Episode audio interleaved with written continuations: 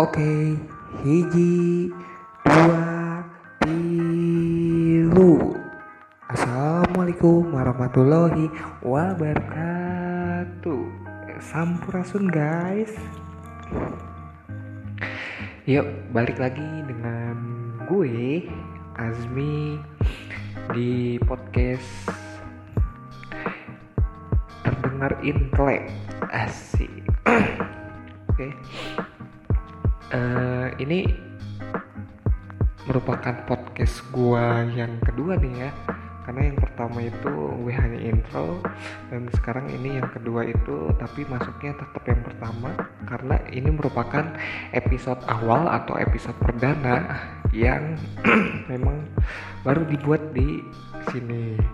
Dan untuk episode awal ini eh, gue akan membahas suatu isu yang lagi hangatnya nggak hanya isu sih tetapi sudah menjadi fakta ialah tentang wabah virus corona.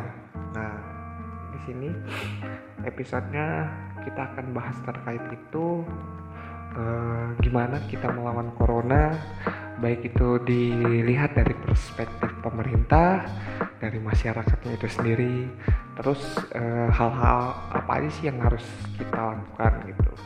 Dan sebelum kita masuk ke bagaimana upaya-upaya tersebut kita lakukan secara bersama gue pengen mengulas lagi nih awal-awal corona itu ada. Jadi untuk corona ini ada tuh pada tahun lalu tepatnya akhir tahun 2019 bulan Desember di kota Wuhan tepatnya di negara China. Dan corona ini guys ini tuh diduga berasal dari pasar hewan.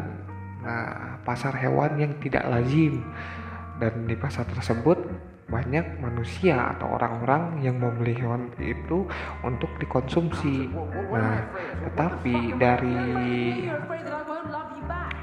hasil mereka mengolah hewan-hewan yang tak lazim itu katanya itu men menimbulkan suatu efek efek yang di mana mereka merasa sakit di tenggorokan, flu, demam dan sesak napas dan orang-orang menyebutnya bahwa mereka karena suatu virus seperti SARS atau MERS itu ialah corona ini.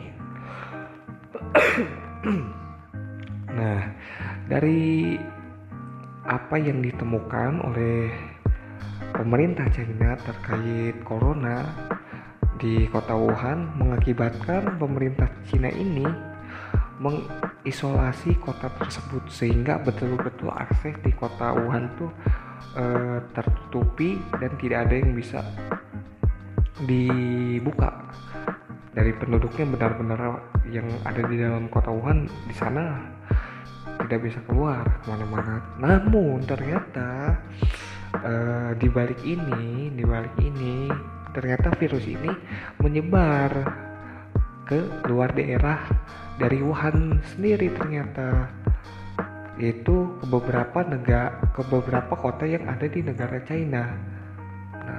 Penyebabnya apa sih bisa bisa tersebar ini? Nih penyebabnya, penyebabnya bisa tersebar virus ini pertama karena adanya interaksi antar manusia. Interaksi antar manusia berupa sentuhan, lalu si seseorang yang telah terinfeksi dia batuk dan mengeluarkan cairan mengenai orang yang memang sehat. Nah, itu salah satunya. Dan kemungkinan lagi tidak hanya dari manusia, interaksi manusia, tetapi dari suatu barang. Nah, dari barang yang awalnya nih misalkan naik motor atau naik apa mobil terus atau pengiriman barang itu bisa menyebabkan suatu penularan. Nah, di sisi lain eh, virus ini yang terjadi di kota Wuhan, negara China, menjadi betul-betul sorotan dunia. Nah, sehingga memang betul-betul diawasi agar virus ini tidak menyebar ke mana-mana. tetapi tetapi ternyata pemerintah Cina kecolongan kecolongan apa bahwa virus ini akhirnya menyebar ke negara-negara lain dan ada suatu protes keras mantan presiden Iran menyatakan bahwa virus ini sebetulnya eh, merupakan adanya aktivitas eh, yang dilakukan oleh peneliti menyebabkan human error. Jadi kesalahan dari seseorang dalam suatu penelitian dan menyebabkan nih si virus bocor. Itu hasil penelitiannya bocor. Sehingga merebak ke mana-mana. Dan presiden Iran ini meminta untuk ke WHO dengan cara mengirimkan surat secara tidak langsung agar menginvestigasi apakah betul ini adalah suatu human error atau atau bukan Nah, di sisi lain, negara adidaya yaitu US itu itu menyalahkan juga kota China, mengalahkan juga negara China bahwasannya ini adalah virus yang memang berasal dari sana. Nah, dari negara sendiri, China uh, setelah mengetahui virus ini ada di kota Wuhan, serta merta tidak tidak mengakui bahwa memang ini dari kami. Tapi ini mungkin dari yang lain. Mungkin mereka tetap membela diri. Namun kita sudah paham pasti ya yang mana yang betul yang mana yang salahnya nah, oke. Okay. dari virus-virus ini ternyata uh, menyebar secara cepat dari Desember ke Januari Februari Maret. Itu ke negara-negara yang memang berdekatan negara dengan negara Cina khususnya di daerah Asia. Dan tidak hanya di daerah Asia saja tapi di negara-negara belahan Eropa dan Amerika Latin itu coy nah. Dari mewabahnya virus ini ternyata nih negara-negara yang sudah mengetahui kurang antisipasinya kurang dia kesiapannya untuk menghadapi virus ini karena menganggap bahwasannya ini virus corona ini ceritanya kagak akan nyebar nih ke negara-negara. Tahu-tahu itu nyebar. Kenapa gua gua bilang ini tetap bakal nyebar? Karena gini aktivitas yang dilakukan manusia itu tidak hanya di negara Cina aja, orang-orang di negara Cina saja, tetapi dia melakukan aktivitas e, dari negara ke negara lain. Itu misalkan seperti berpergian, dia liburan ataupun juga kerja. Tidak hanya ditularkan dari manusia saja, tetapi ditularkan dari benda juga bisa, benda yang di benda yang dipegang. Jadi eh, apa ya instrumennya itu ialah benda dan manusia yang memegang manusia yang mengeluarkan kembali melalui apa? Pengiriman barang secara ekspor dan impor. Itu coy. Jadi nah pemerintah di belahan negara kurang antisipasi terhadap hal tersebut. Seperti halnya di negara Italia. Italia menganggap bahwa virus ini biasa saja namun mereka tidak menggunakan opsi proteksi terhadap apa kemungkinan-kemungkinan terburuk yang akan terjadi bila virus ini datang. Seharusnya mereka melakukan proteksi pertama itu ialah uh, membatasi kedatangan turis-turis dari luar ataupun turis uh, domestik yang akan keluar ataupun pengiriman barang-barang yang dari luar ke dalam maupun dari dalam keluar itu harusnya. Dan itu pun terjadi ternyata di beberapa negara lainnya. Dan terjadi di negara Indonesia juga. Nah sebetulnya yang menjadi uh, pelajaran harusnya ketika negara Cina sudah terkena dampak negara-negara lain harus sudah mempersiapkan gitu jangan merasa bahwasannya tidak akan mungkin karena gue gue selalu percaya namanya virus itu pasti akan selalu menyebar tidak akan tidak akan uh, maksudnya tidak akan nggak mungkin nggak nyebar pasti akan nyebar. Nah, dalam dalam hal ini pemerintah sendiri masih ada kurangnya kesiapsiapan nih pemerintah Indonesia, kesiapsiapan dalam menangani kasus corona ini, coy. Ya kenapa gue bilang masih kurang uh, kesiapsiapannya? Pertama, mereka tidak belajar dari negara-negara yang sudah terdampak itu seperti halnya mereka malah pemerintah ini mau malah melakukan bukti bukan melakukan bukti lagi gue jadi melihat bukti mereka melakukan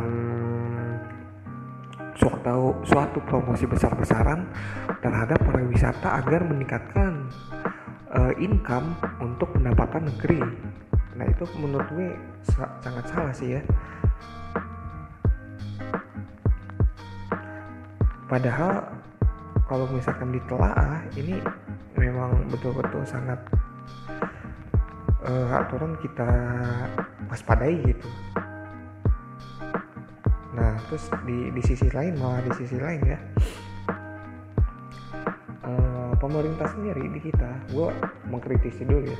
Pemerintah sendiri di kita malah masih tetap menggemborkan apa namanya investasi dan lain-lainnya yang menurut gue itu uh, kurang kurang kurang begitu darurat. Dibandingkan lo harus membicarakan suatu investasi. Padahal ini wabah pasti akan datang sih kita mempersiapkan tapi ya sudahlah ini udah masih sudah menjadi bubur it's okay. Nah apa sih yang harusnya dilakukan oleh pemerintah nih? Pertama pemerintah dulu. Untuk melawan corona pertama pemerintah seharusnya seharusnya bisa memaksimalkan apa yang telah dituangkan oleh Undang-Undang Dasar Negara yaitu melindungi kesehatan dari warga negara Republik Indonesia. Tidak hanya dalam Undang-Undang Dasar Negara Republik Indonesia uh, tahun 1945 ini, tapi uh, turunannya karena dalam hal ini wabah tidak mungkin wabah itu tidak akan menyebar secara cepat karena wabah ini disebutnya tergolong memang memang gimana ya dibilang tidak berbahaya tapi bahaya tapi misalkan bisa diatasi ya bisa saja. bila mana kita mempunyai kesiapan. Apalagi uh, kesiapan ini sebetulnya kita sudah ada dalam aturan lain. Yang pertama itu di, bisa dilihat di Undang-Undang nomor 6 tahun 2018 tentang kekarantinaan kesehatan. Nah, dalam kekarantinaan kesehatan ini dijabarkan bagaimana penanggulangan pemerintah untuk menanggulangi, menanggulangi wabah virus apa pun ya tidak hanya di corona ini tapi virus apa pun nah bagaimana cara caranya membatasi akses keluar masuk dari entah itu orang baik itu turis maupun barang-barang itu sudah diatur di situ di undang-undang tersebut. Lalu bagaimana uh, cara pemerintah untuk menangani secara medis dalam me memerangi wabah virus corona ini? Itu diatur juga sama nah sementara pemerintah sudah melakukan hal tersebut tetapi masih kurang maksimal. Kenapa kurang maksimal? Karena apa? Banyak tenaga medis yang mengeluhkan bahwasannya mereka mengalami kekurangan kelengkapan alat pelindung diri APD untuk menangani virus corona ini. Satu itu, yang kedua ialah alat untuk alat untuk tes corona rapid test ini. Sehingga memang itu yang menjadi kendala kita saat ini, kendala bersama beberapa waktu lalu, mungkin hingga saat ini karena uh, melihat jumlah dari korban ini korban wabah virus corona ini terutama di Indonesia itu kurang lebih sudah mencapai 600 kasus. Nah, sedangkan di dunia itu sudah sampai uh, 20 ribu mungkin ya 10 ribu lebih lah kasus ini terjadi kurang lebihnya seperti itu atau saya kurang tahu berapanya tapi udah ribuan ke atas untuk kasus ini di dunia.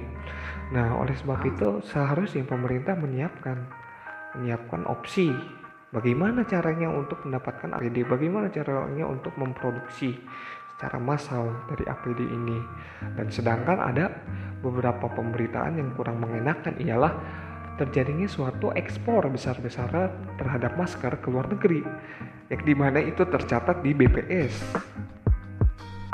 nah mungkin teman-teman nanti bisa dilihat di beberapa media nah dan sebetulnya ini juga, soal terkait eh, 500 juta masker ya 500 juta masker atau apa gitu saya lupa gue lupa maksudnya gue lupa itu betul-betul memang angka yang sangat tinggi, angka yang sangat signifikan bahwa terjadi lonjakan tinggi terhadap masker yang diekspor. Ini siapa yang mengekspor? Untuk apa itu sebetulnya? Padahal kan di sini kita pun harus harus pakai itu masker. Kita memerlukan. Tapi kenapa? Kenapa loh sampai demikian? Nah, oleh, oleh karena itu pemerintah di sini mempunyai be beberapa hal yang memang harus dilakukan. Yang pertama yang tadi yang gue sebutkan itu adalah APD yang di di ini kan APD yang di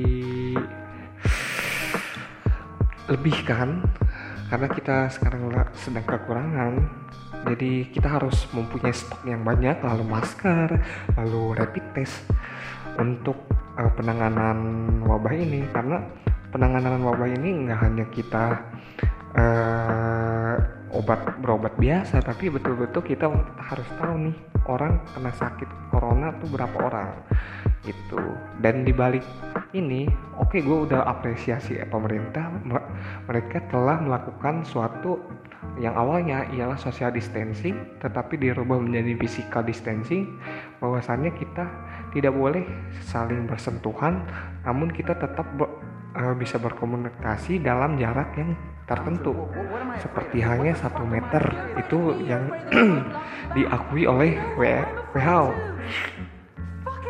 Nah, untuk physical distancing ini sudah sudah sangat bagus dan adanya seperti kerja di rumah, belajar di rumah. Tapi dengan beberapa hal itu kebijakan yang telah diambil oleh pemerintah ternyata ternyata ada dampak ada dampak pertama itu dampak ekonomi ya jelas itu pasti ada dampak, dampak ekonomi ya tapi mau tidak mau itu pasti kita akan terdampak.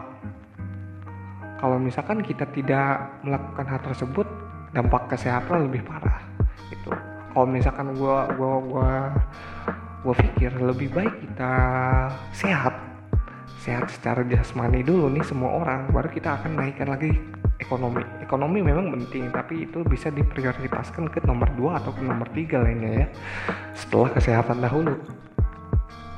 Nah terus untuk aturan-aturan yang sudah dilancarkan oleh pemerintah bahwasanya pemerintah tidak akan lockdown. Oke gue percaya gue pemerintah bisa bisa pertama sih bisa. Tapi kita harus bisa melihat negara lain kita membandingkan dari negara-negara lain nah mereka melakukan lockdown itu betul-betul karena betul-betul berbahaya atau tidak? Nah kalau misalkan memang Indonesia sudah berada pada posisi tahap bahaya pemerintah wajib melakukan lockdown dari kewajiban tersebut. Nah pemerintah sendiri perlu memenuhi kebutuhan-kebutuhan dari makanan dan hewan-hewan ternak uh, yang ada di negara ini untuk diberikan bantuan-bantuan entah itu pangannya entah itu apanya segala macam pokoknya. Pokoknya kebut penuhi kebutuhan masyarakat. Nah dari mana sih uang itu? Uang itu bisa didapatkan dari APBN dan APBD yang memang uh, tadinya sudah dianggarkan untuk uh, keperluan dinas dan lain-lainnya tapi kita sisihkan untuk kepentingan ini dulu. Nah tidak hanya dari itu tapi kita ambil juga dari wacana. Wacana akan memindahkan ibu kota. Bukankah katanya pemerintah mempunyai uang untuk uh, pindah ibu kota? Ya kalau misalkan memang, memang mempunyai uang tersebut dana tersebut kita alokasikan untuk masalah pemindahan ibu kota itu tidak mesti kita harus uh, urus tuh tahun ini atau tahun depan. Kita bisa urus pemindahan ibu kota itu nanti lima tahun ke depan atau 10 ke, tahun ke depan karena namanya negara itu tidak mungkin uh, dia akan hancur secara drastis. Kalau misalkan nggak dipindahkan ibu kota tidak mungkin kalau menurut gue. Jadi yang paling urgensi ini ialah pendanaan untuk kebutuhan masyarakat memang harus itu dipenuhi. Nah, jadi untuk bagi politisi mohon jangan egois. Bagi untuk orang-orang yang di atas mohon jangan pada egois pejabat segala macam. Pentingkan rakyat. Karena apa karena rakyatlah yang memilih kalian gitu karena kalian yang telah berani mempertanggungjawabkan diri untuk mengemban tugas memenuhi kebutuhan rumah tangga negara ini tolong penuhi kebutuhan rakyat oke okay? nah dibalik itu uh, ada beberapa hal juga seperti kemarin soal rapid test. Rapid test yang seharusnya diperuntukkan untuk rakyat dahulu tenaga medis dan orang-orang yang membutuhkan. Tetapi tiba-tiba DPR secara tidak langsung dengan keluarganya ingin melakukan tes tersebut. Ya menurut gue ini salah salah pengertian. Karena apa? Di sini kita yang sudah terjangkit itu masyarakat. Kalau misalkan memang memang kita tidak ada namanya diskriminatif kita pentingkan semua orang pentingkan semua orang oke. Okay. pentingkan semua orang tapi dibuat skala prioritas. Yang paling depan tuh siapa? Orang sakit dulu. Terus habis itu siapa? Si orang yang berada di garda terdepan. Entah itu petugas medis petugas keamanan atau apa pun itu. Pokoknya yang ada di garda terdepan. Nah lanjut. Untuk permasalahan eh, sekarang aturan-aturan mewajibkan seseorang harus di rumah. Nah, masyarakat nih, upaya untuk masyarakat membantu melawan corona ialah tolong masyarakat diam di rumah. Jangan sampai teman-teman di sini memanfaatkan momen teman-teman yang sudah diberi, diberikan kelonggaran bekerja di rumah, belajar di rumah dan lain halnya, tapi digunakan untuk bermain ataupun untuk mudik. No, karena di saat teman-teman melakukan hal tersebut, teman-teman secara tidak langsung akan menyebarkan suatu masalah baru atau menyebarkan suatu virus baru dari teman-teman itu sendiri. Misal teman-teman nih main keluar, berkumpul, tiba-tiba ada yang terinfeksi satu, terus kena ke teman-teman, terus habis itu teman-teman ngumpul lagi ke yang lain, ke yang lain, lalu keluarnya itu. Makanya kalian kalau memang dirasa tidak penting-penting banget mendingan kalian diam di rumah aja. Untuk kaum rebahan kalian sangat memang hebat. Yang diem di rumah yang demen banget terbahan pertahankan itu. Yang nggak doyan diem di rumah coba puasa diem di rumah. Oke? Okay?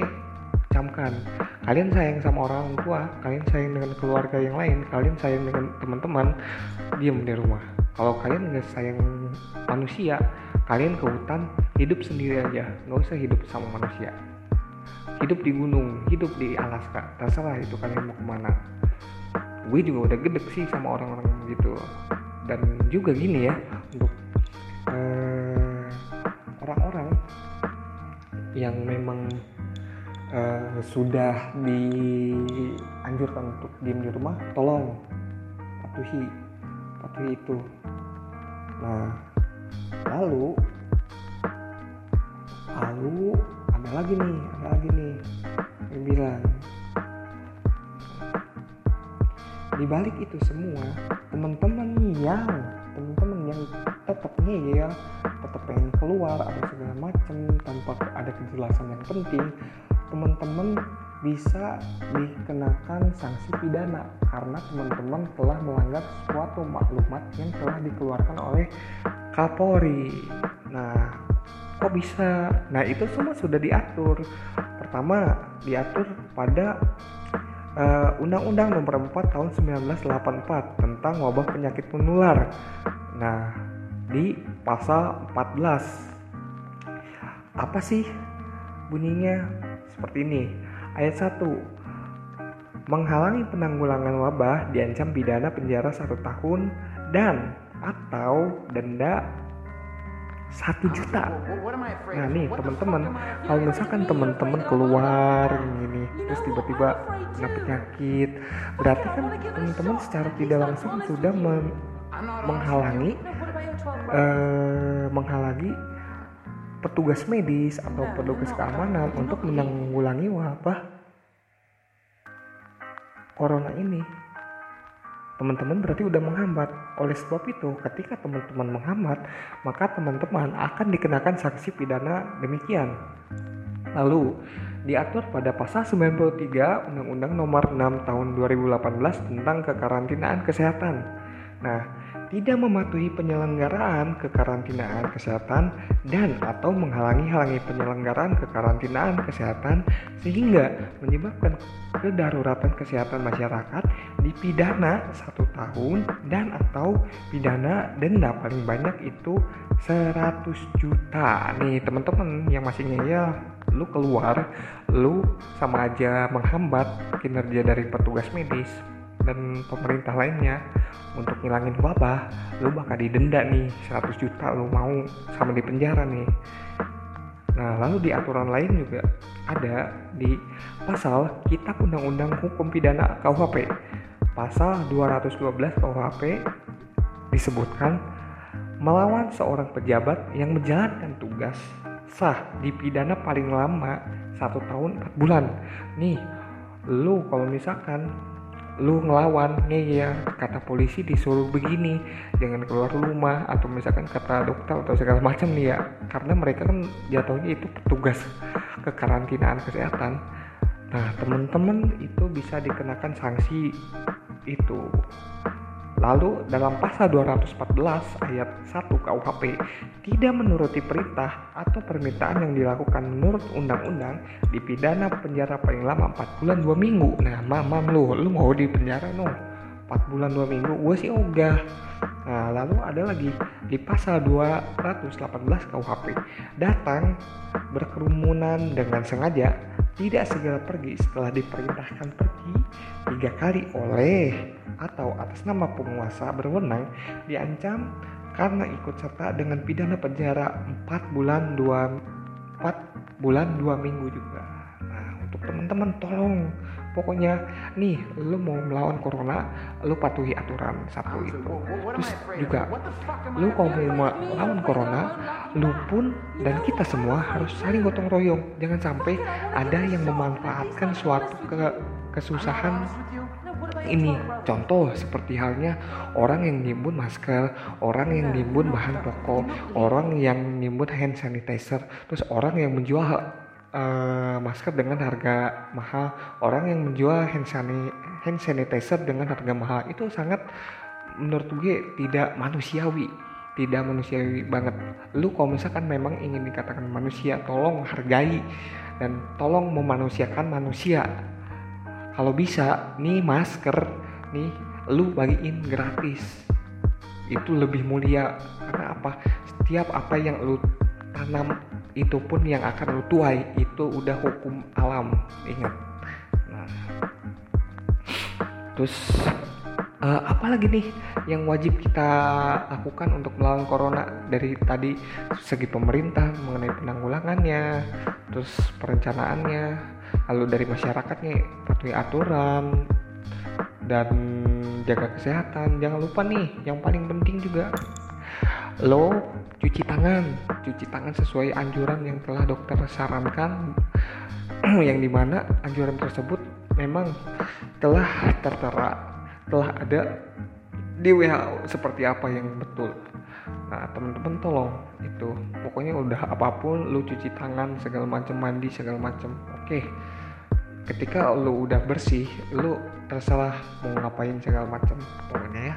Tapi ingat harus jaga baik-baik jangan sampai lu uh, tiba-tiba sakit jangan. Oke kalau misalkan gini terus gimana caranya melawan lagi nih untuk semua orang melawan corona ini? Pertama dirasakan lu sudah uh, mempunyai rasa gue sakit nih gue sakit tenggorokan gue tiba-tiba panas. Gue batuk gue pilek segala macem. Lu segerakan datang ke fasilitas kesehatan terdekat. Jangan sampai lu tunda-tunda. Dirasa memang lu perlu konsultasi langsung ke sana lu konsultasi. Kalau misalkan memang susah untuk konsultasi lu bisa konsultasi via online. Sekarang kan udah ada udah ada tuh dokter-dokter yang bilang eh, kami membuka jasa konsultasi online. Tolong gunakan itu untuk teman-teman, untuk semua masyarakat ini. Oke? Dan juga tak lupa nih, paling penting ialah apa? Paling penting ialah berdoa. Coy, berdoa. Pokoknya berdoa. Karena kekuatan doa itu bisa mengalahkan apa pun. Itu paling gue percaya. Semoga nih setelah kita melakukan banyak ikhtiar kita mendapatkan hasil yang sangat memang kita harapkan. Keadaan bisa normal lagi. Dan di balik ini di balik ini tahu nggak sih? Di balik ini di balik virus corona ini apa yang bisa kita petik? Pertama kita bisa memetik suatu hikmah agar kita bisa saling tolong menolong dan jangan egois. Satu itu. Yang kedua ialah kita bisa memetik hikmahnya yang jangan sampai kita berbuat seenaknya lagi. Seenaknya tidak lagi apa? Berbuat seenak lagi kepada manusia maupun ke alam. Nah dibalik virus corona yang datang ini. Oke gue agak lupa tadi. Ya dibalik eh, hikmah tadi ada lagi yaitu alam sekarang lebih bersih bersih dalam arti bersih dari polusi udara ketika orang-orang semua berada di rumah. Terus uh, air pun sama lebih bersih karena kurangnya limbah pabrik. Itu menurut gue itu suatu hikmah yang bisa diambil. Oleh sebab itu setelah semua ini normal tolong manusia jaga lagi nih jaga ini alam dan jaga kita rasa gotong royong. Semua ini ialah satu kesatuan. Manusia itu satu kesatuan di dunia di alam semesta ketika ada manusia yang egois itu akan merusak segala macamnya. Oleh sebab itu jangan sampai lo melakukan hal tersebut.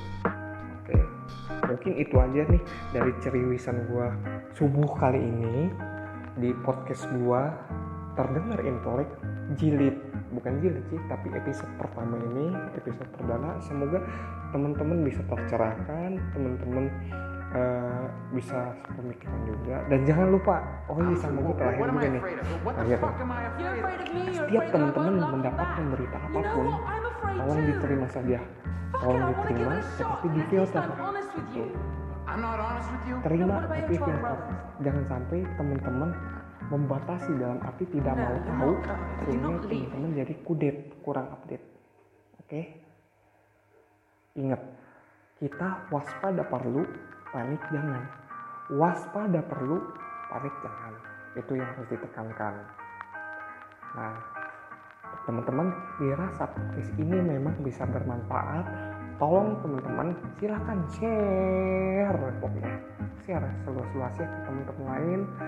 Entah mau di sosmed apa pun itu tolong share saja semoga orang-orang yang berada di atas yang berada di tengah yang berada di bawah lapisan masyarakat semuanya ini bisa mendengar uh, beberapa rangkuman yang gue terima yang gue simpulkan dari beberapa hal yang gue amati terkait virus corona ini. Terima kasih. Oke, mungkin itu saja penjelasan dari gua mengenai melawan corona. Wassalamualaikum warahmatullahi wabarakatuh.